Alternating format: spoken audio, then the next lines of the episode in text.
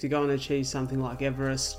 Is that still on the bucket list? Oh, 100%. That's like always been like my North Star. Like to climb Mount Everest without oxygen is like one of the hardest things you can practically do, especially like mountain.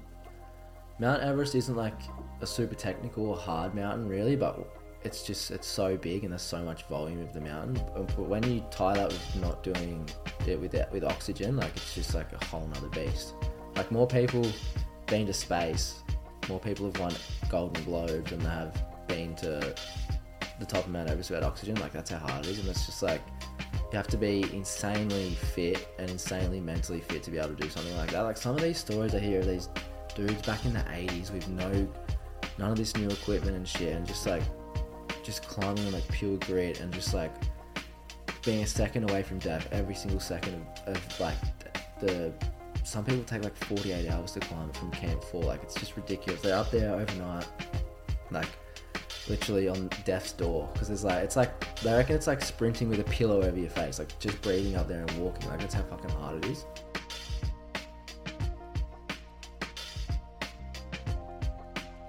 G'day, g'day. Welcome back to another episode of A Lot to Talk About. Recording a double today, and I feel blessed to be here.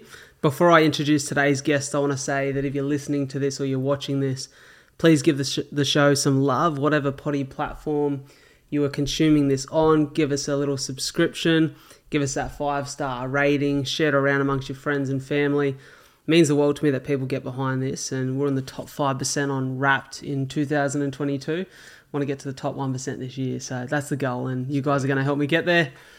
Really excited for today's guest. I've known this guy for a little while. I'd consider him a mate. We had plenty of conversations, and over the course of recent months, the training block that this man's been on with his ultra marathon journey, um, the races, the I guess the celebrations for the achievements he's achieved along the way have been so profound. And I thought I've got to have him on to have a chat about this stuff. And I was hoping to, you know, as we were chatting, bump into each other and get a 10k out over the course of this journey. But I just felt like with the year starting and the work year ready to begin, I wanted to catch it before you got back into the full swing of work. So we messaged and made this happen on short notice. So the man sitting in front of me is a friend of mine. He's an ultra marathon specialist now, coming fresh off the coast to Kosci, so running from Eden to the top of Mount Kosciuszko ladies and gentlemen from your home, your car, or wherever you are, give a very warm welcome to the one, the only, Zachy O'Neil. How are you, brother? Thanks for having me. Bro, it's a pleasure. It's a pleasure. and it's a pleasure to sit here and talk about something that I now love too. Yeah. You know, running. I don't know that I'd love running as far as you do. Yeah, you probably probably been like holding it back with guests, like talking about, oh, let's talk about running, or let's talk about. You want to dive like, into it, right? Yeah, and they don't really give a fuck about running because most people don't. But oh, now they're starting to. They, starting they to are. Now. I actually spoke to a mutual friend of ours Emily this morning, and Em was saying um, M Taylor that is, and oh, yeah. I said to her this morning, so I got Zachy coming on the show, and she goes, "You will have no problems getting some run chat out of him. he would be loving the opportunity to chew someone's ears off about running." So yeah, I lived with her at NZ. Like that's what I was talking about was like running and snowboarding, and she probably just got so sick of it. So mm. yeah. She definitely won't listen to this episode. Bro, I'm, I'm happy to hear everything you have to say about running. I just mentioned there, Coast to Kosci. And for some people, they're probably trying to figure out in their head and map that out what sort of distance we're talking. We're talking, is it 238 or 240 kilometres? There's like, some people get 240 Ks on their watch, some people get 246. So it's like, I usually just pick somewhere in between and say like 242 or something like that. Yeah. Or go to the high end 246. I'm like, yeah. Well, whether it's 240 or 246, bloody hell, it's an achievement and a half. And I don't think many people would even con- even consider running 24 k's in their life, let alone 240 k's. But obviously, it's not the journey of just deciding you love running and then going to take on an event like this. It's an event that qu- requires qualification. It's an event that requires years of training and building and you know, going through blocks and other races to gain the experience to even consider taking on a challenge like this. Give us an idea of where the run journey started and and sort of give us an idea of who you are as a human being too. Well, I started running probably like four and a half, five years ago or so. Can't remember what year it was, but I just started running to get fit and I was really obsessed with like mountaineering at one stage and I still am now, but it's taken a bit of a backseat like from the running. But yeah, I was like obsessed with climbing Mount Everest and like high altitude mountaineering. And the only way to train for that in Wollongong is going up Sublime with a pack and running. So they're the like two best things you can do to train for mountains that we don't even have in Australia. So I was like starting to think, what's the best way to train? So I would start running, and then I was in a like my first relationship at the time, and she'd gone on like some big trip to Central America, and this Yeah. was like I was like twenty one year old kid, just like just partying a lot and surfing and like just reading lots of mountaineering books. Like that's what I was practically doing all the time. It was mostly partying.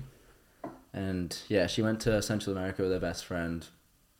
That's probably too much information, but she yeah. So I was running a bit, trying to lose a bit of weight to surprise her when she got back, Yeah. and then we ended up breaking up while she was over there, and I was just like super heartbroken. Eh? Like I was just like my first relationship, first girlfriend. I was just like so heartbroken. Yeah. So I just was like, Naturally. I just stopped eating. Like, and uh, you know, like me and you, like we love to eat Love to eat. And which is weird for me to not eat. That's- when you know there's something wrong when I'm not eating. And I was just like losing heaps of weight and going on like heaps long walks just to clear my head and stuff like that. And then like I just noticed in the mirror I was starting to get skinnier, obviously because I wasn't eating or like I was exercising a lot. Well, wasn't really exercise; it was just like long walks. And then I started to like the way I looked in the mirror, and then I'm like, like if I go for like a two hour walk, I'm gonna burn this amount of calories, or I could just go for a half an hour run, like down to the bridge and back. Yeah. So then I'd done that, and like it was only like three k's down to the bridge and three k's back, and I'd so I'd run the three k down to the bridge, and I I actually had a look the other day and checked, but behind this pole I used to scratch a mark in the concrete Yeah. Okay. just to see like how many days I could run in a row, and then it like started to fill up like heaps, and yeah, actually I, st- I never ended up stop doing it when, when I got Strava and stuff like that. But I looked the other day and it's still there, which is pretty funny. That's cool. Yeah, and then yeah, also was, I would run three k's down to the bridge, pause my I had my iPod always like time it on my iPod, Yeah. and then have a breather and then run back. So it's like I didn't start out running like crazy amounts of distances like straight away. It was just like three k's and then three k back. So it's just like six k runs, and then mum's like, "Oh, we should do this little race that's in Kiama." Like the Red Cross put it on. It's like this like local event, and she done the five k. I done the nine k, which is like such a weird fucking distance, and then yeah, I was just like, I just really enjoyed it. Like I'm like tenth or something. And I How old are you at this point? I would have been twenty two at this stage. So this is still very early in the piece. Yeah, it was like probably on my twenty second birthday was around when all this stuff happened. Pretty Yeah. much- it was actually on my birthday that we broke up. So yeah, I was just freshly twenty two, just like really lost and just like like I don't have anything. Like I put all this effort into one person and now I've just like got nothing. And I'm just like I need need something. And then luckily I just found running and then done a little six K race, little nine K race I mean, and then loved it and then I was like, Oh, we should do city to surf. So then done city to surf and like just fell in love with the whole process of running. Like it's just all time based. It's just you versus you and it's you can just see the progress every single day that you keep putting in the effort. Like it's the best way to like show how much effort you're putting in because you're getting faster. It's getting easier, Mm. and it's just like yeah, I don't know. It just shows like it's just hard work. Just gets shown really well in running. That's what that's what I love about it, and that's what I fell in love with at that time, and then just spiraled from there. Like half marathon, and then I really wanted to go under one thirty in the half marathon, so I was just like obsessed with that, and I was snowboarding a lot as well, like down the snow with my mates, and like that's when I actually discovered the Coast of Kosci because I was somehow heard about it, and we would always drive like some of the route, and I was like, there's people that run from Eden all the way to the top of Mount Kosciuszko. My mates are like, no way, that's got it, that's not not real. I'm like, it is, and ever since then, like the seed was just planted in my head. I was like, I didn't even think I said I was gonna do it back then, but just that race is just like crazy to even think about it. For sure. Yeah. So then it's just like half marathon. But like Coast to Kosci was probably like pushed really far back in my head. It's always like the next goal after that, like half marathon, marathon, hundred K, another hundred K, miler. Like it's just like I've just like constantly gone for the next thing every time, which I probably a lot of people say when you're young you should just cruise and just do the do try and get faster at the at the lower distances and not move up. That's why most people that do these races are in their like early forties, late Yeah. thirties. So yeah, they say you should just chill, but I just like up the ante every time because I was just obsessed with like that feeling of like the next thing, next thing, next thing. But I probably should have like just kept doing half marathons for a bit, got a bit faster. But I was just obsessed with like just just upping the ante every time, just like going crazy. Well, there's something about that challenge that becomes infectious, right? Mm. And and I can probably relate to that in somewhat in a, some way. And I think that's why I had to do the 50 this year. Yeah, There was part of me that felt like it's almost part of me that got a little bit uncomfortable with the idea that Melbourne Marathon was a success for me. Like yeah, when I crossed the finish line, I actually ticked off a goal and felt like I was in control of that run. Like I had a plan, everything went to plan. I didn't have any mental challenges. went too. I didn't find a point. I was like, that was too smooth. Yeah, I need to feel pain and like get honest again. yeah, Like to realize that I'm back at the bottom of the mountain and there's some work to be done. And yeah, I think there's some people who are tapped into that, and then there's people that I speak to, and you'd have these conversations all the time, who are so unaware sometimes of what they're actually capable of because they're stuck in a comfort zone on a certain distance. hundred percent. That I speak to people who will say, "God, I don't know how you run 10k," and I'm like, "Oh, do you run at the moment?" And they're like, "Oh, yeah, I've been running 5k every day for the last year," and I'm like, "I guarantee you, you Yeah, could run 10k." Definitely. if you just slowly drop your pace a little bit from that 5k that you run every day, Yeah.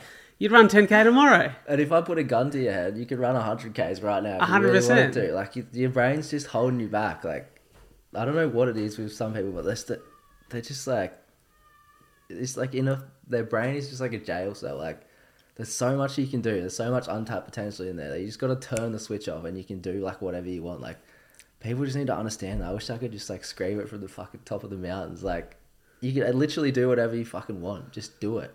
Well, that's and that's the thing, brother, because and that's probably the thing that interests me most about ultra, and it's it's a community and a, a space I've only just started to, you know, I've watched a bunch of stuff in the space. It's a space that I've only just started to physically learn what that feels like and mentally understand it, of my recent fifty, but that is the surface of ultra Yeah. you know you've you've gone far further than I have but I was thinking about this this morning and I was chatting to a mate about it I was saying I'd love to see links in like neuroscience studies between the way that the mental the mental fitness connects with the physical fitness depending on the perception and of size of the challenge and what I mean by that is like there's days where I'll go out for a 10k run and at 5Ks, you're like, oh, God, I'm hurting. I've got Yeah. five to go.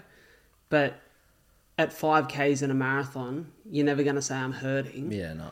because you know you're only a small way through the perception of the challenge that you've got to conquer. And I think depending on the size of the challenge in front of you is how your brain processes it and feels about it.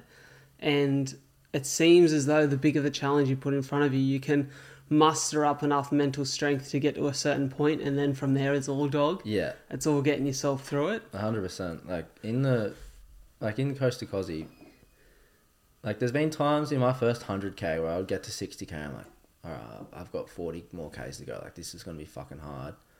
But when I was sixty k's into two hundred and forty k's, like I'm not thinking about that forty. I'm not thinking about the next forty. Like it's just like the bigger the challenge, like you forget about like your limitations that you set in the past. Like it's just like this is what you got to do, and like like how am I gonna finish it? Like you're not gonna. It's just constantly like getting elevated each, each time. Like For sure.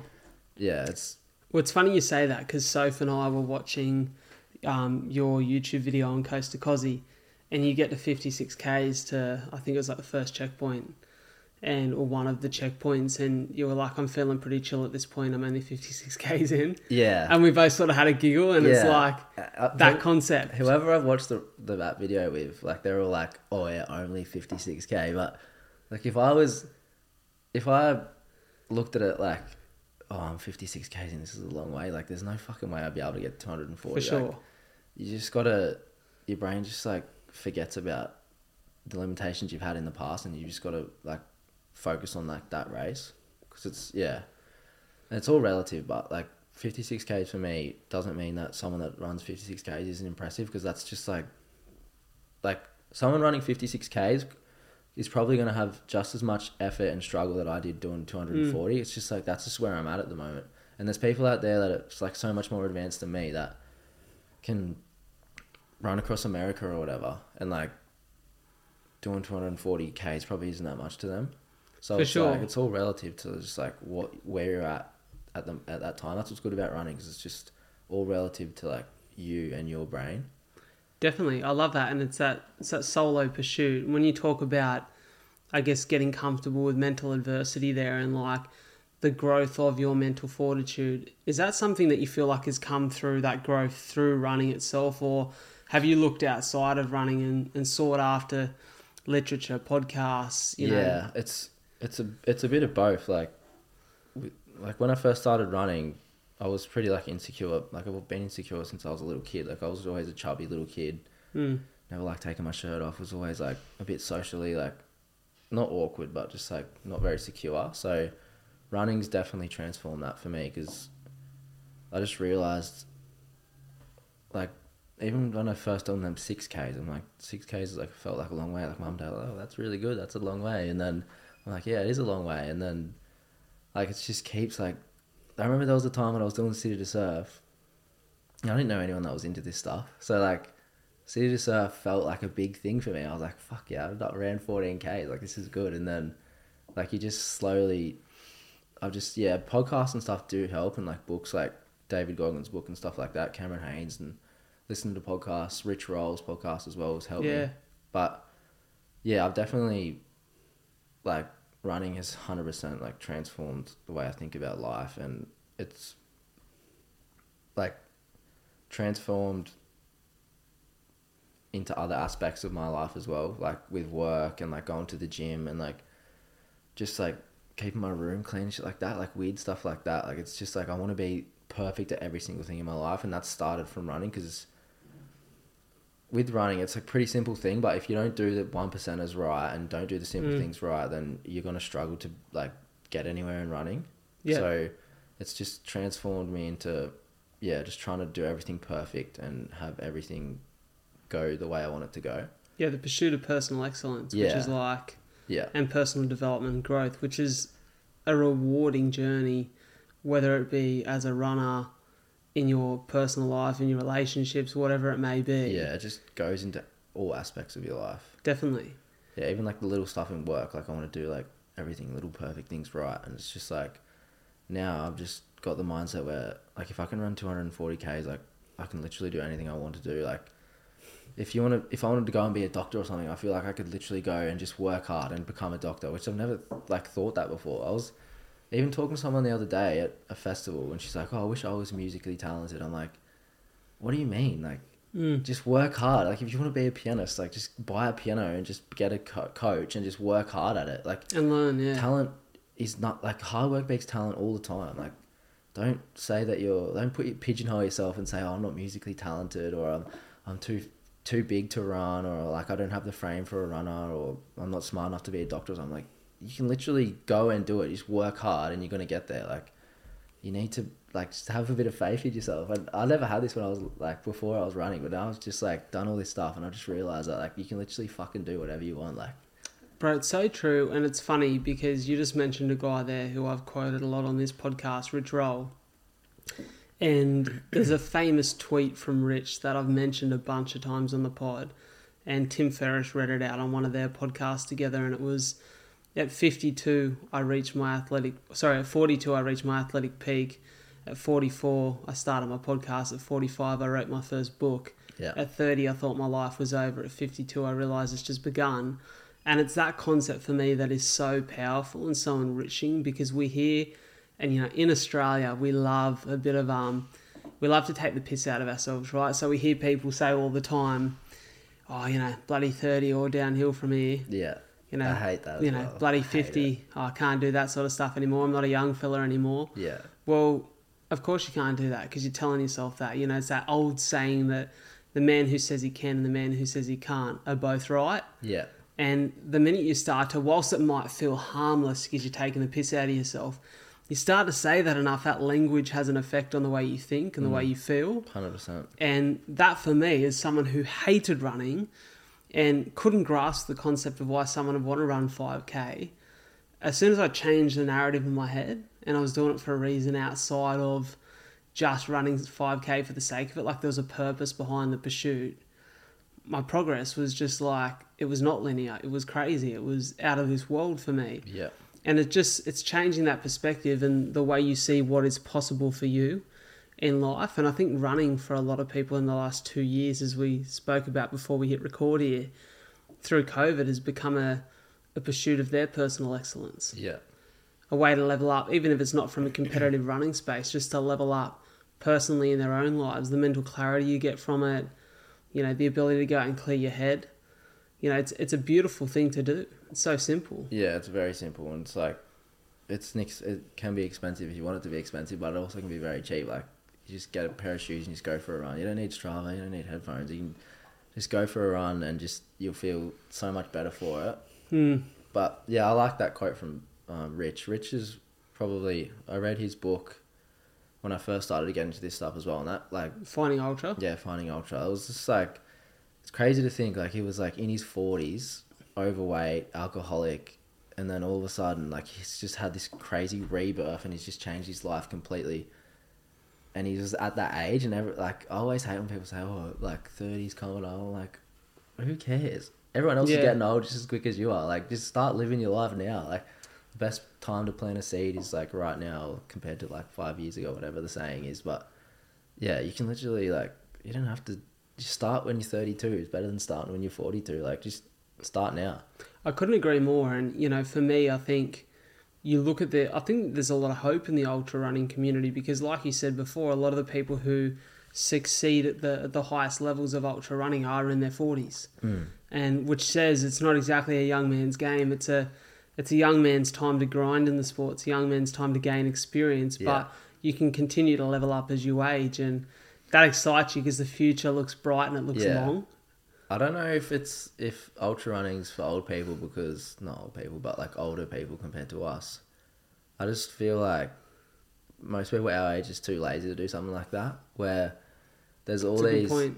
there's all these ultra runners doing crazy stuff in their forties, but there's people like there's genetic outliers that are our age out there that don't know their potential because they haven't got into running. They'd probably be breaking world records if they wanted to, Mm. but because it's something that people find later in life for whatever reason it is, I don't know why, but if there was people our age doing it more, I think the sport would just get elevated like even more than it already is. Yeah. I think it's starting to now. Like I get heaps of messages from people like getting into ultras and stuff now. Like when I started doing ultras, I literally didn't know anyone that done it. Like, and now this, I don't know if it's because I'm in the community now, and I'm meeting more people or what. But yeah, when I first started doing it, there was no one doing it, and now there seems to be like a massive uptick in people running. So yeah, the sport's just going like up and up. It's sick to see. Like it's going to be interesting over the next couple of years. It is cool to see, isn't Yeah. it? Talk to me about, you know, obviously, like I mentioned before, this isn't the sort of race you just go online and buy a ticket to. You know, you got Yeah. to qualify for this sort of thing. It's obviously dangerous to go and run for that long. You know, it took you, is it 37, 27, Twenty-seven. Yeah. 27? It's a bit, so, of, a bit weird that it all like worked out like that. plenty of sevens. Yeah, so to get into this race, you have to have done 100k and 100 miles. So 100 miles is 161k. Was there specific times you had to complete those Not, races in? not really. The, the it's up to the discretion of the race organizers, but they kind of want you to do like races that are a bit harder because they're all about that. They're trying to protect their finishing rate because they want everyone to finish because they're just like they're the best people. They're just the biggest legends, and they want everyone to finish. Like they don't want anyone to DNF. yeah.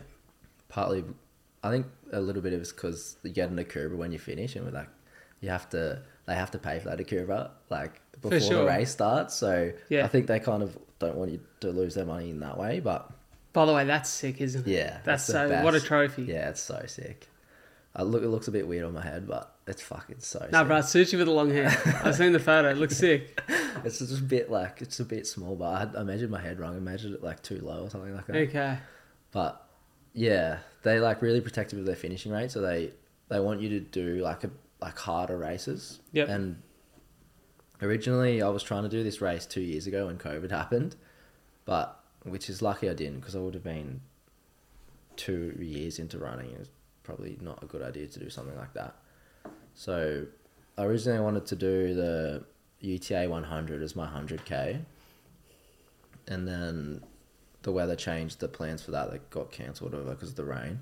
So then I changed and went out and done the West Macs Monster in Alice Springs. Yeah, wow. It's 128k. So that was going to be my 100k qualifier. So 128 is obviously better than 100 on paper for the organisers. And it was just so sick out there. Like that place is just insane. Like Alice Springs and like the Red Center. And like we went out to Uluru and stuff. You can see why they like the indigenous people have like that connection out there because it's just like Yeah. it's fucking mesmerizing out there. Beautiful, isn't it? Yeah, I ran I, along. I want to go out there so bad. yeah, definitely do. It's a little bit expensive, but like it's so worth it. We ran from um along the Larapinta Trail. and, Okay. Like there's nothing like there's literally nothing out there. So you just like running along this trail and there's like some through hikers and stuff like that, but it's just you and the desert and like it feels like you can see all the way to Uluru, but Uluru's ages away. It's just like you're on this mountain range in the middle of the desert. It just feels like you're just out of like like yeah. Have you, have you read the book Tracks before? No, I Robin haven't. Davidson. So this chick walked from in the seventies from Alice Springs all the way to Shark Bay in Western Australia Yeah, wow. with three camels, and she's like, like it was just the most insane story. And I I was reading that at the time, and it was just like I could just picture her walking through there with like three camels, and the place is just like amazing. So if you ever get the chance to go out there, definitely go out there. It's yeah, it's so special.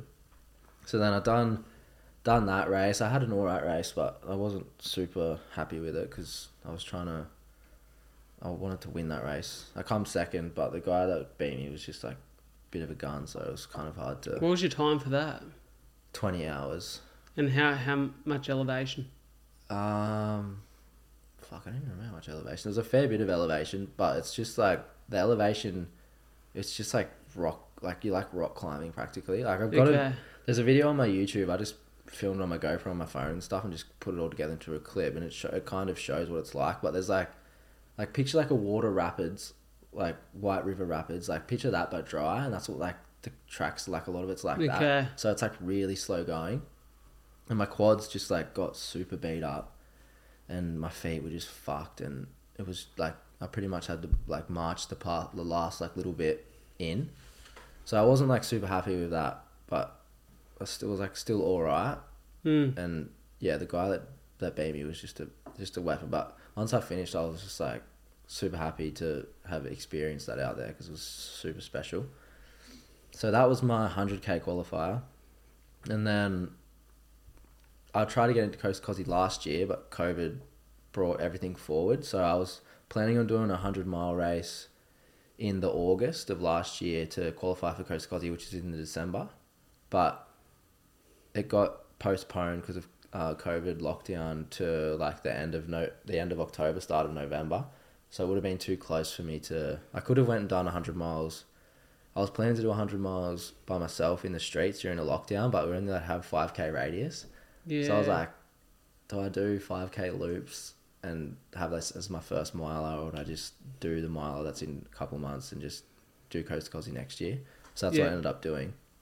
Because it would have been a bit shit doing fucking five k loops around not the same experience, is it? Yeah, no, it's just it would have been pretty shit. Cool story, but it would have been shit. So, yeah, done the mile at the end of um, end of October, start of November last year, and that was my A qualifier for this race. So that was the GNW up in Gosford. It's like Yeah. starts at Patonga Beach and then goes up. It used to start in Newcastle and then finish at Patonga Beach along the Great North Walk, the GNW walk, but it's just like a logistical nightmare. So they they scrapped it because the council was just being pricks to them or something appa- apparently. Yep. And then they've just made it like loops through through the bush, and it's just like so overgrown, and it was just like almost like an orienteering. Like there's no course markings, and it was just like an orienteering mission practically, and it was fucking so hard. It was yeah, it was um, such a mission. You won that race, though, didn't you? Yeah, come first. The field wasn't like super deep, but it's just like a Yeah. local community race type thing. It's like the race was kind of held in like it was a pretty big race in Australia when the, when the old course was was on, but now I think it's like two years of this new course, so I don't think the fields go as deep. But I was still happy to still happy to win. I just wanted to have a good day. Of And course. It was, yeah, it was pissing down rain like the last, like from like maybe hundred and twenty k's to like hundred six k's, it was just pissing down rain, and it was like I was just going.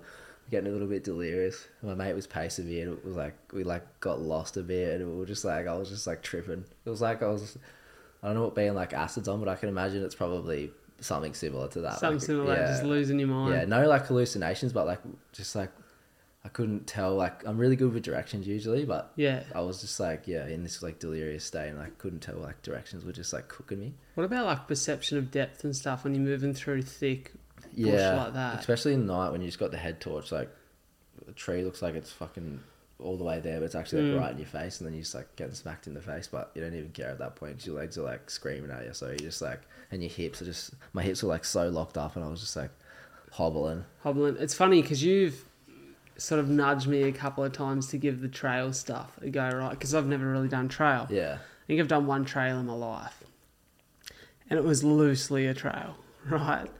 And for me, Puckeys is a trail. For anyone who knows the local yeah, area, it's still nice. Still nice through Yeah. there, right? But I never touched trail because until like October last year, I had really bad eyesight. So I'd go for a run in the morning along the road and fucking trip over if it was dark enough. You know what I mean? Yeah, So, it's like- easy to trip over all the trails. Bro, I've, I've taken that much skin off my hands running Yeah. on the roads just with shit eyes, but I got my eyes lasered, which has just leveled up my game. So now I'm like, maybe that's the next step because I'm loving running on the road at the minute. But you kind of want to like foolproof your love for something that you hold close, right? Going on trails is just like you just feel like sounds cliche, but you're like so connected to like the bush, and especially when you're running by yourself. Like we're so lucky having the Royal National Park like close to us because that place is just insane. Like you got 30 k's of like some of the nicest coastline. There's barely any like infrastructure there except for the trail you're on, and mm. it's just like you're out in nature. Like that's the second oldest national park in the world after Yellowstone. So Wow, that- I didn't know how- that. Yeah, that's how old it is, and it's like it's just so pristine, and yeah, just running on trails, especially up there, is just the best thing. Like it's like it's almost like a different sport. It didn't even feel like you're running thirty k. Like you're just like out in the Exploring. bush. Yeah, Well, I love that you say that because one of the questions I was going to ask you with a mountaineering background and interest in that, how much does that connection to nature connect you naturally to the trails? Like, yeah, now that you're there and you're in that space, do you think that it's almost inevitable you were going to end up here at some stage?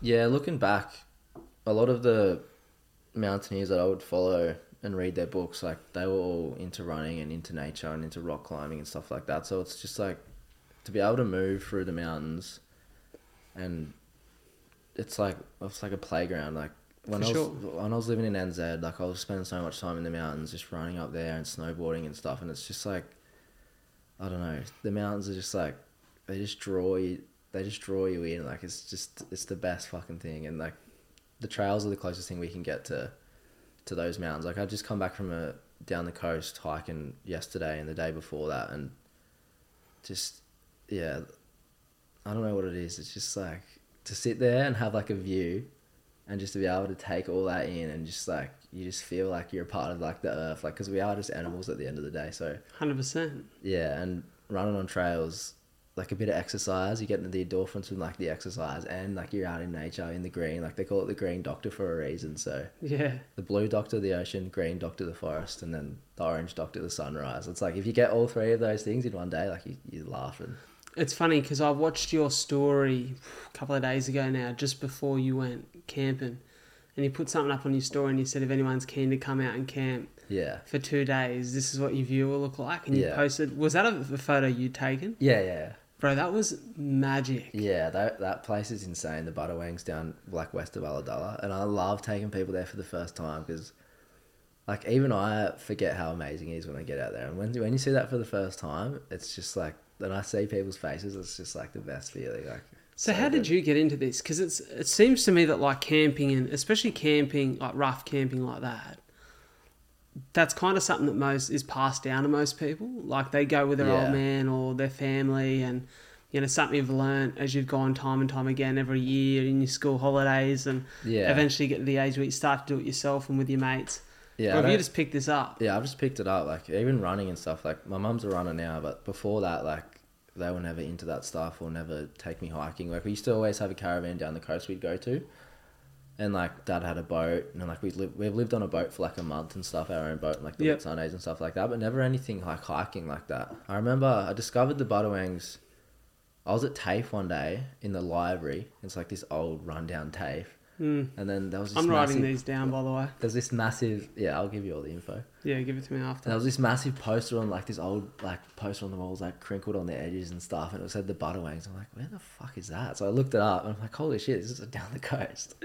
And then me and my mates like I somehow conned my mates into going down there like a couple of weeks later and it was just like the best thing. They had the craziest weekend. Everyone was like we just like slept in this massive cave or not massive cave. It was like slept in this little cave at the top of this cliff and had a fire. and Just like had the best weekend, had the best views. But yeah, I don't know. I just like got into it. I don't even know how. I've, I've always been obsessed with Mount Everest, but like, I don't know if it was the challenge or like, but ever since I was a kid, I've just always been obsessed with Mount Everest, and like, I think I'm just constantly chasing like that feeling of like mountains and nature and stuff like that. But I think it's all stemmed from probably watching the Everest movie when I was a kid and like reading like always would ask mum for like Mount Everest like books and stuff when I was for Christmas and shit like that. I don't even know why. I've just been obsessed with it.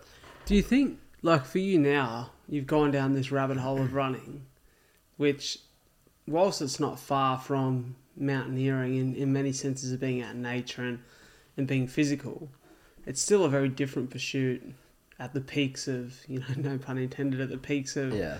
what you're trying to achieve. To go and achieve something like Everest, is that still on the bucket list? Oh, 100%. That's like my my always been like my north star. Like to climb Mount Everest without oxygen is like one of the hardest things you can practically do, especially like mountain Mount Everest isn't like a super technical or hard mountain really, but it's just it's so big and there's so much volume of the mountain. But when you tie that with not doing it with with oxygen, like it's just like a whole nother beast. Like more people been to space, more people have won Golden Globes than they have been to the top of Mount Everest without oxygen. Like that's how hard it is, and it's just like you have to be insanely fit and insanely mentally fit to be able to do something like that. Like some of these stories I hear of these dudes back in the eighties with no none of this new equipment and shit, and just like just climbing on like pure grit and just like being a second away from death every single second of, of like the some people take like 48 hours to climb it from camp 4 like it's just ridiculous. They're up there overnight like literally on death's door. Because there's like it's like they reckon it's like sprinting with a pillow over your face like just breathing up there and walking. Like that's how fucking hard it is. Wow. so that's that's always been my north star and that's something i'll 100% do. Like i might not be till i'm 40 or whatever but like i just know i'm gonna i'll climb mount everest like at some point. Because with Everest, correct me if I'm wrong, but you have to go over. Obviously, get comfortable at base camp, get used to the altitude, but then it can be like a process of waiting for the right conditions. Yeah, and you to have make to, the move. acclimatise and stuff like that as well. So there's four camps on the way up. So there's base camp, and you go up to camp one, camp two, and then camp three. But most people skip camp two usually, and then you go up to camp four, which is like at the start of the death zone. And it's just like you got to like go up to like maybe camp two for two nights, then you come back down to base camp rest, and then you just let your body acclimatise to the the altitude. Okay. So yeah, it's a it's a really long process. There's ways now that they do it where they'll just climb like a little easier peaks, like at six thousand meters, because Everest is at eight, like over 8,000, 800, 8,848 meters. So you got to like acclimatize, like up and down the mountain, and do all Yeah. these different things, and it's yeah, it's it's a long game. It's like some some of them take like three months to climb it from start Wow. to finish. Like yeah, like not three. Like it obviously doesn't take three months to get base camp to the top, but you just got to do all these things to prepare yourself and got to stock all the camps and pick a good day because it's getting really crowded now. You got to like pick a really good day to go, or you're Okay. gonna like get stuck behind all these lines and shit because it's pretty narrow up the top. Like it's only a one way path that you can't Yeah. like really cross, or you'll fall like three, literally three kilometers down the Kangshung face next to you, or you fall into bloody China that side. Like Yeah. it's, it's like yeah, it's like the ultimate like test I reckon of like endurance and mental strength. So I'm hoping by doing all these things, it's just gonna lead me up to that. and like I've got some pretty big goals I want to do running, but like that's like the big one. And I have a, a running goal that's tied in with Everest as well that I want to do one day. But Yeah. Everest with no oxygen is like my north star. Can I ask how much of you feels compelled to share this journey with other people? You know, obviously we're here talking about on a pod, and you Yeah. know, you've got the YouTube videos, which I, I highly suggest people go and watch because that was really interesting to watch your Coast to Kosci recap and Yeah. done that with your your hundred miler and your hundred K as well. Yeah. But like, how much of you feels because this is something I was I was chatting to a mate about this yesterday. On the journey of doing my forty seven days straight of ten k's at the moment, which just pales in comparison to what you're doing, but I'm sharing every day that journey, and part of that is because you know, essentially this is the sort of stuff that I do now. Yeah. However, part of me feels like post this challenge, I kind of want to go away from sharing as much and be a little bit more like just the pursuit for myself and enjoy it for myself and like just enjoy the daily art of getting out and like running and moving my body and enjoying what that does for me mentally and physically and not feeling like I'm obliged to share that with everyone. Yeah. So where do you sit on that? Well, if you enjoy that, like, then hundred percent go for it. Like, you're spreading the message out there, and like you've probably inspired more people than what you even like think of. Like, even the haters will get like inspired by it. Like, Yeah. like everyone's watching, and For that's sure. what's that's what's cool about it. Like, I've just always, I still do worry about what people think too much, probably, because I do want to share this. Like, if I had, I'd love to have like someone follow me around and just film it, the shit I do all the time, and like make like my life out of it. But I'm kind of battling with that now. Like, do I start to like go heavy into that side of stuff? Because I do enjoy like editing videos and like, I think I think everyone thinks their opinion opinion matters, but I think my opinion matters, and I would I would want to get it out there. I probably just don't do that enough. But if you enjoy do like doing that, then hundred percent just go for it. Like just do whatever you want to do. Like It's a good point, isn't it? It's getting there's a Jay Shetty quote I love. Heard him on a podcast, and he's probably one of the guys I watch and listen to the most because I think what he's achieved um, is far more spiritual than what I'm trying to achieve. But the sort of direction he's had in his career path is definitely something I'd like to follow mm, and and do it in my own authentic way. But I heard him on a podcast, and they said, "What's something you don't value that you used to value?" And he said, "Being understood." And that clip has sort of weighed heavy on me for the last six months since I've seen it. Just thinking about how so much of what we do feels as though there's this need to have others' approval, and coming to grips with like little things like you know, being comfortable with if I'm filming myself on a 42k run, there's a point where I'm probably going to look like shit, and it's okay if the world sees me at that state. yeah, And you know, but but that vanity metric is hard to tackle sometimes, and I think that's often people's barrier for for sharing is how they're going to look or how they're going to be perceived. yeah, hundred percent. Like even with that with that video that I made, like my best mate Dill Arvella, he put it all together, but I was still like, he would still like have to ask me if like it's all right before we done it, because like, I, I was like obviously caring about the way I looked, or if I looked too fucked in that video, or if I looked stupid in that video, like I. But I shouldn't care about that because that's like part of the story, and I should have just like For sure. just yeah, I've got to try and learn to just relax and just like. There's no point trying to portray yourself on the internet. Like, if you're not that person, like, you're gonna get found out. Like, For sure. you're always gonna get found out. Like, so you might as well just try and be yourself. Like, Bloody oath. yeah, you hundred percent got to get like. If someone sees you on the internet and they oh they think you're like this person and they meet you in real life and they're like what the fuck that dude's not like nothing like that. So We've all like- had those experiences, Yeah. right? Where So- we've met someone and we go, yeah. "You're not who you make yourself out yeah, to be." exactly. So that's why I do try and like just put myself out there like I am in real life. I think that's a For pretty sure. important thing to do. But I still like not perfect. I still do hide some shit or like try and make myself look cooler than what I actually am sometimes, or like something I wouldn't say. But I yeah I just try and make myself look as real as possible, I love that, like brother. on the internet and in the videos and stuff like that. I love that. Talk to me about the prep because that was one of the most probably impressive things for me is watching your prep leading up to Coast to Kosci. And what I think some people may not appreciate is how much it takes, how much resilience it takes, how much mental fortitude it takes to get up, do the work required to be physically and mentally prepared while still, you know, working a job, having a life outside of running. Yeah, it was probably started to get a little bit too much there towards the end. Like, I was too obsessed with it, and I was missing out on opportunities with my family or friends or stuff like that because I was just so obsessed with just like getting up every day and just like grinding every single day, and yeah, it's like that's what it takes, but I also kind of have to have a little balance, a bit of balance because it just like you all you're doing is training, sleeping, and eating practically. Yeah. And it stuffs with your hormones and stuff, and started to get a bit much towards the end. But so that's why I'm trying to find that balance next time. But yeah, the prep was just like I don't know. You have to have an insane prep if you're gonna do an insane race. So I was just like every single day, wake up, go to work for like physical job, bending over all the time, like lifting boxes. You're like, Sparky, yeah.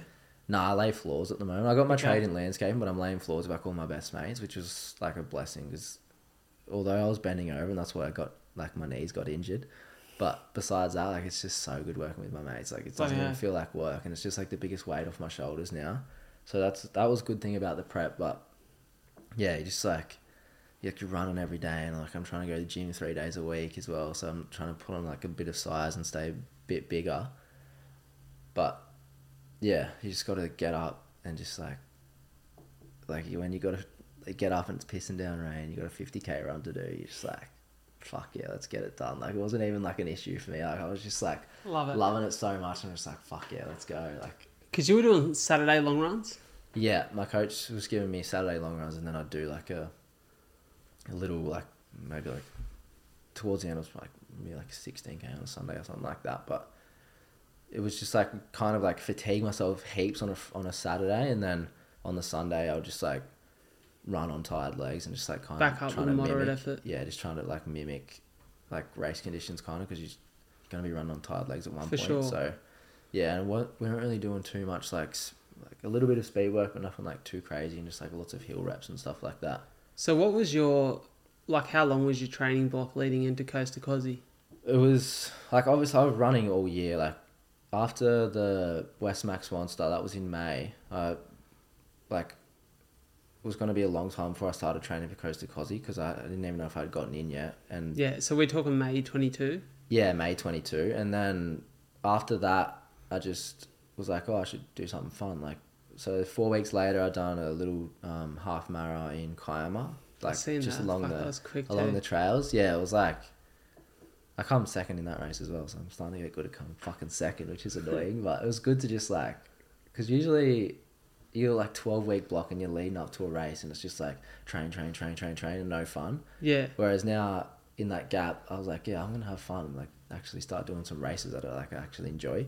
So I done, yeah, that little that little 21k. I was pretty happy with that. Like I hadn't really been doing any like crazy training in the lead up to that because I was recovering from West Macs, which I was pretty beat up after that.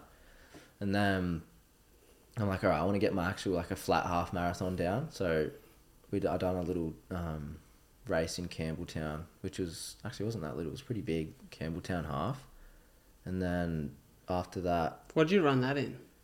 Uh, one eighteen fifty, I think. Well, I wanted to go on. I wanted to go on to one twenty, and then That's so quick. yeah, so I had like eight weeks of like dedicated like speed work, which was like really fun. And I was longest my long runs probably like an hour thirty, so nothing like too crazy. It was just like all speed work and just into the lead up to that. So but what's what's that like? Four oh fives or something? Or quicker? uh, it's like three forty eights, I think it was, oh my god. or maybe that's- three forty threes. Not sure. Bro, that's disgusting. Yeah, it's pretty. It's pretty quick. It was That's good like, to a bloody one k effort for me. Yeah, well, that's what that's what um like the aerobic base does. Like I barely done any sprints in the lead up to like that, and then like it's a little bit of dedicated like speed work. It just shows like how far I can go. Like after you do your forty seven days of ten k, like your aerobic like capacity is going to be so big, and like if you just do a little bit of speed work, like you'll be amazed about what you have to do a little speed block and then um Yeah. try to hit a five k PB or yeah, something. fuck it oath. Go down to fucking North Gong Park run there. Yeah, It's pretty quick exactly. there. And then, yeah, and then, so yeah, I just had a little, um, like had fun in between that, and then, twelve weeks out, it's when I like we battened down the hatches and started to like, go go pretty ham with it. So I was just, like started out like eighty k a week, and then, over that twelve weeks, my peak week ended up being about one hundred and twenty k a week Yeah. with like, three k elevation in it through the whole week. So we're trying to like get a lot of elevation in. So I'm kind of like at, I'm definitely on the lower side of mileage for most ultra runners. Like most of the people that are doing that race, like I've seen some people doing like 200 kilometer weeks, Mm. but there's no fucking way I could handle 200k a week. So not yet anyway. Like eventually I'll be able to handle that for sure, but my body's like I haven't been running long enough, and I'm probably a bit too heavy to be doing 200k a week. So yeah, you don't have to do 200k a week, but a lot of people like the sweet spot for most people is like 160k a week. So Yeah. if I could build my way up to that, I think that would be that'd be pretty decent if I could hold like do that like for a lot of weeks in a row because it's just all about consistency. Like for you, sure. you can like my biggest week was 120, but if I could have run 160k one of those weeks, but I would have been fucked. Like if you know if you can't consistently just do that every single week, then there's no Mm. point even doing it. Like consistently good's a lot better than occasionally great. So especially with running, like I was just trying to bank up. Or my coach was the one fucking telling me what to do, but like we were just trying to bank up as much as we could. yeah, So yeah, my peak week was 120k. Lowest week probably like 80k. So nothing like too crazy, but it's still impressive though, isn't it? And it's it's funny for me because one thing that I took from your training block in the lead up that you know we spoke about a fair bit was your nutrition.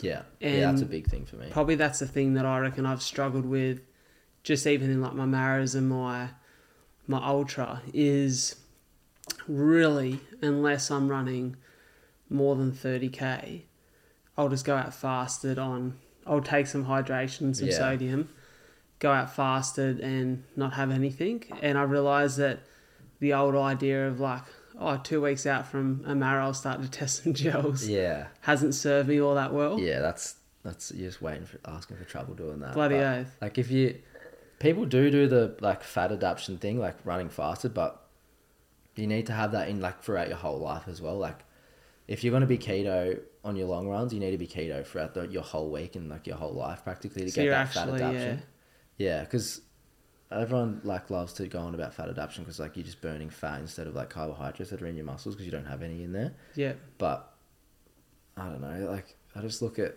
the best in the world and those guys aren't keto, so like I'm not gonna be keto either. For sure. But you've got like you have like cystic fibrosis obviously doesn't like you did you say you had like diabetes from cystic Yeah. fibrosis? So for me, the challenge is if I have too much carb pre, Yeah. Then my blood sugar It spikes, and drops yeah. really low.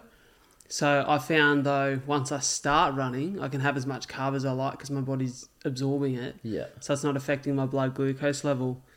But before I run, if I eat, it's got to be like well balanced between fat and carb. Mm. But then I found what works well for me, and somewhat worked well for me in Melbourne, was just I went fasted that morning, had heavy carb dinner that night, so I had a bit of carb backloading.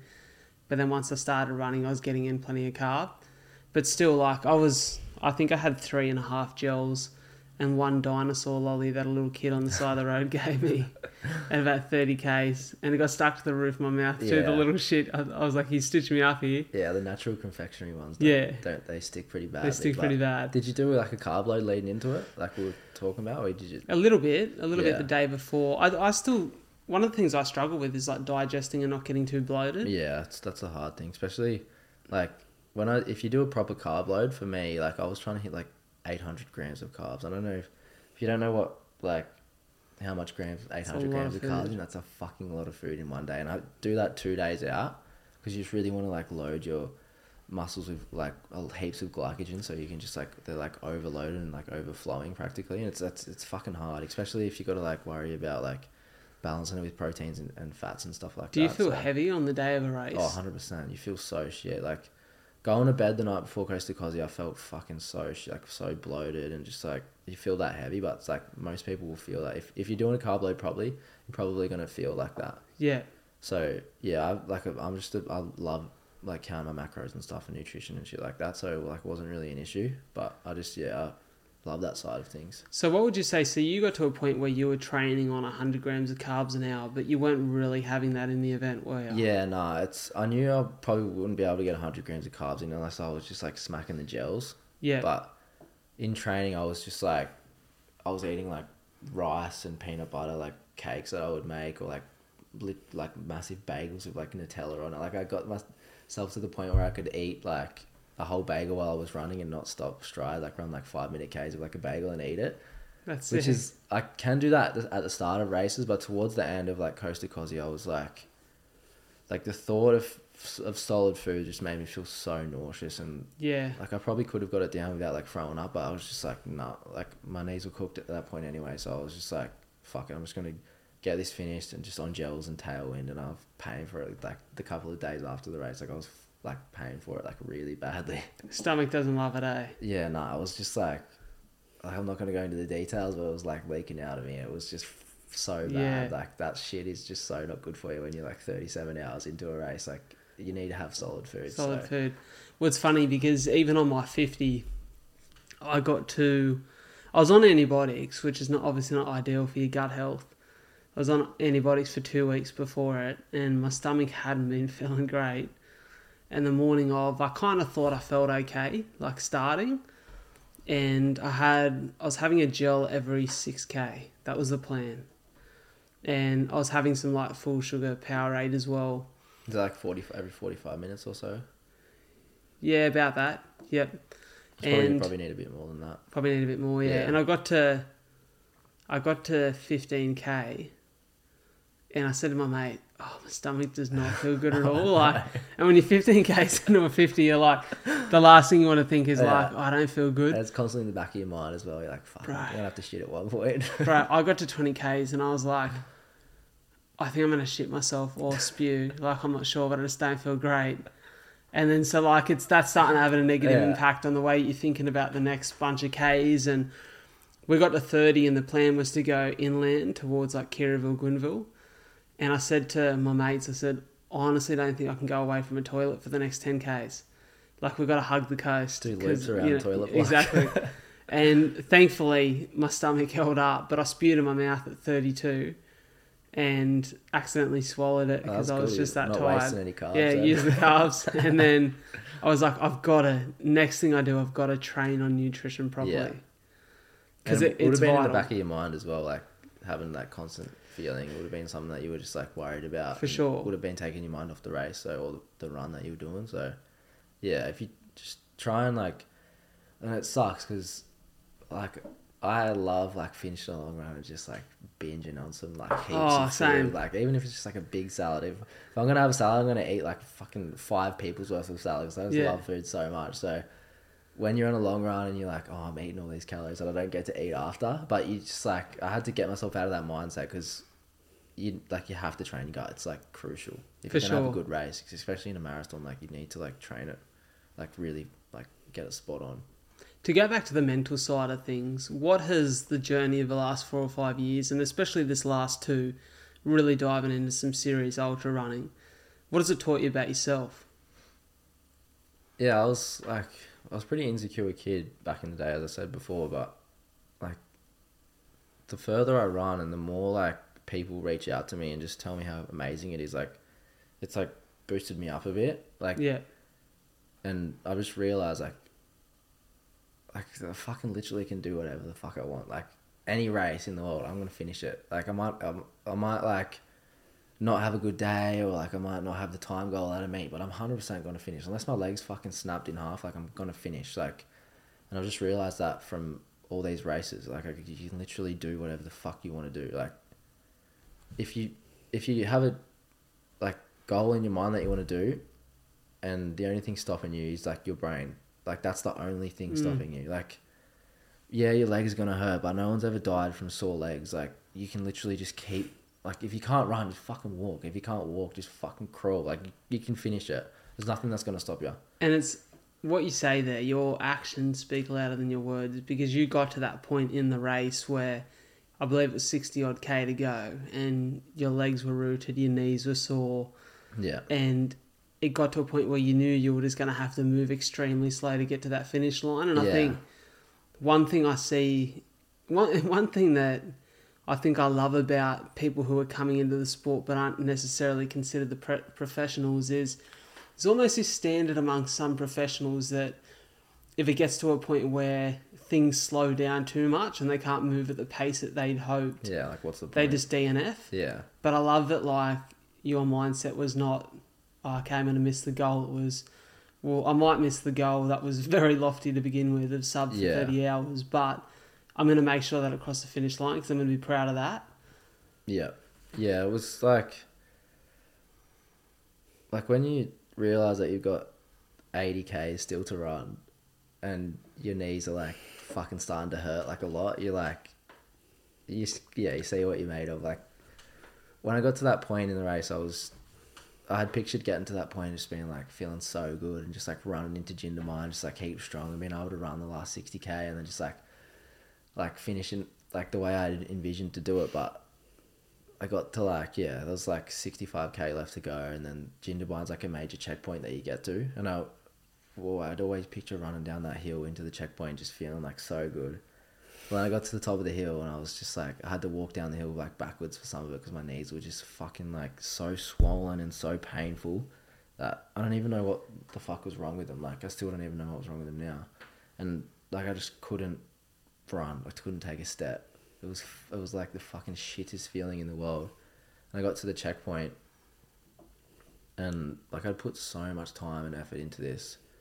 I got to the checkpoint, and like I had my like my best mates there, and mum and dad, and my mate was filming me, and he he'd stopped filming, and like, I didn't know why he stopped filming, and mum and dad had this look on their face because they'd never seen me like that, and they're like, after the race, they were like, we were gonna like, we thought you were gonna drop out there. Like Dylan stopped recording because he thought you were gonna drop out, but like I've never DNF'd anything in my life. I don't know why the fuck they thought that.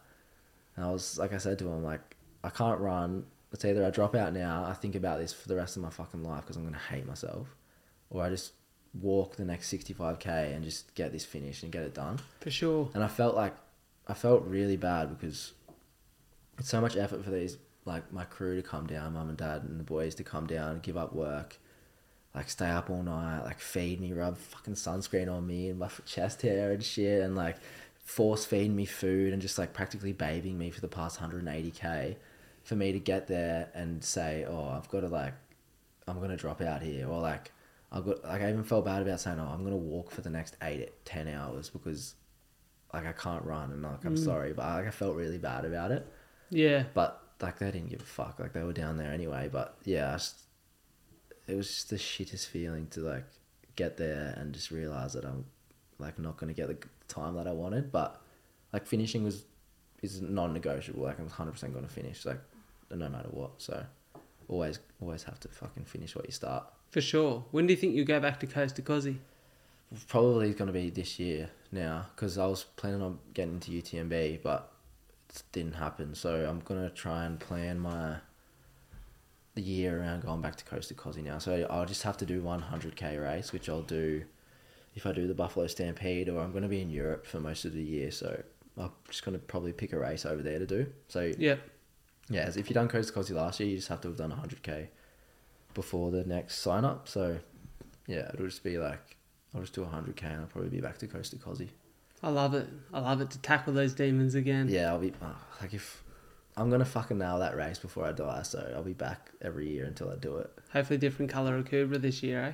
Oh no, you get you get like a pin that you put on each side. Okay, nice. So there's some people like there that. that've got like 12 pins on their hats, just like cover their hats, just covered in like Coast That's sick, eh? Yeah, it's pretty cool. That's sick. But yeah, just like yeah, you get one Akubra when you finish, and then you get hat pins in it for the rest. I so. dig that. Well, not only am I inspired by what you're doing and I love watching it, I know so many people listening to and watching this will be inspired to either take their first steps in the world of running or the world of ultra or trails, whatever it may be, or even their first steps just in the physical pursuit of excellence, right? Yeah. But I guess before we finish this up, I'd be really interested, whilst you're going to inspire so many now with your actions, who's been the most inspirational character for you to look at, whether it be in this space or just in life itself, to really drive you or motivate you to pursue that best in you? it's hard because I look up to so many people, so many sportsmen, so many like scientists and stuff like that. But like you can always like throw out your David Goggins and like my favorite MMA fighters and my favorite triathletes and stuff like that. But I kind of just take a collection and just take everyone's like excellence from every single person and just try and mold that into my own thing. Like Mm. I like there's that. no like single figure out there that I look up to and be like, oh, you're like, like, yeah, it's it's just like it's mountaineers, it's MMA fighters, it's like scientists, it's like just people that are excellent. Like even like the way you speak on stage and stuff like that. I just take that from like every single thing and try and mold that into like the perfect human and like try and look up to that person. But it's like a, it's just like a collection from every single thing and like yeah, like taking like the strength from my mum. Like she's been a cop for like thirty years. She's just the hardest bitch, and like my dad's just a hard dude as well. And just he's like also wants to be excellent at everything that he does as well. So it's just like Yeah. I'm just trying to take from everyone, I guess. So there's not really like a single standalone person. It's just like I'm just trying to be the best I can and just take the best versions of everyone and just mold that into me as well. And I'm like I'm never gonna be perfect, obviously, but try and get to that that point before I die. So Well, I love yeah, that, just brother. and be as best I can, I guess. All those ingredients are topping you up and, and making you do incredible things. So, Like the Powerpuff Girls. Bloody oath, I love it. Bro, it's a blessing to, to be a mate of yours. It's a blessing to follow your journey. Thanks. It's a blessing now to have you on the show and have you as part of the fabric of a lot to talk about. So I'm going to make sure that all your social links and I'll put the Coast to Kosci Visio in the show notes so people can click in, watch you, follow the journey, and see all that's to come in 2023 and beyond. Um, Zachy O'Neil, thanks so much for being a part of the show. Mate, thanks so much for having me. It's just fucking. I've been like watching you for so long, and just like I'm gonna be on that podcast one day. So you get some like big names on here and stuff. So I don't know if I'm gonna be able to like live up to those expectations from those guys. But yeah, it's just yeah, it's an honor. Thanks for having me. Expectations are crushed already, brother. so thank you. Sweet.